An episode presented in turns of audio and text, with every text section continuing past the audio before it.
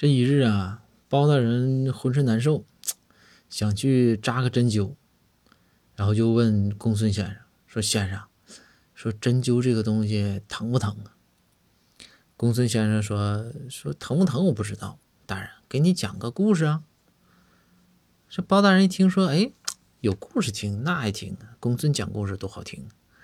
然后这个包大人说：“说那公孙，那你说吧。”然后公孙就说：“说从前呢，有一只黑色的气球成了精，化成人形啊。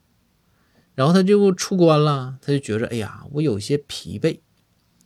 于是就听别人说啊，针灸这个事儿啊，能这个去疲疲惫啊。然后这个气球精就去做了针灸。哎，最后啊，它爆炸了。”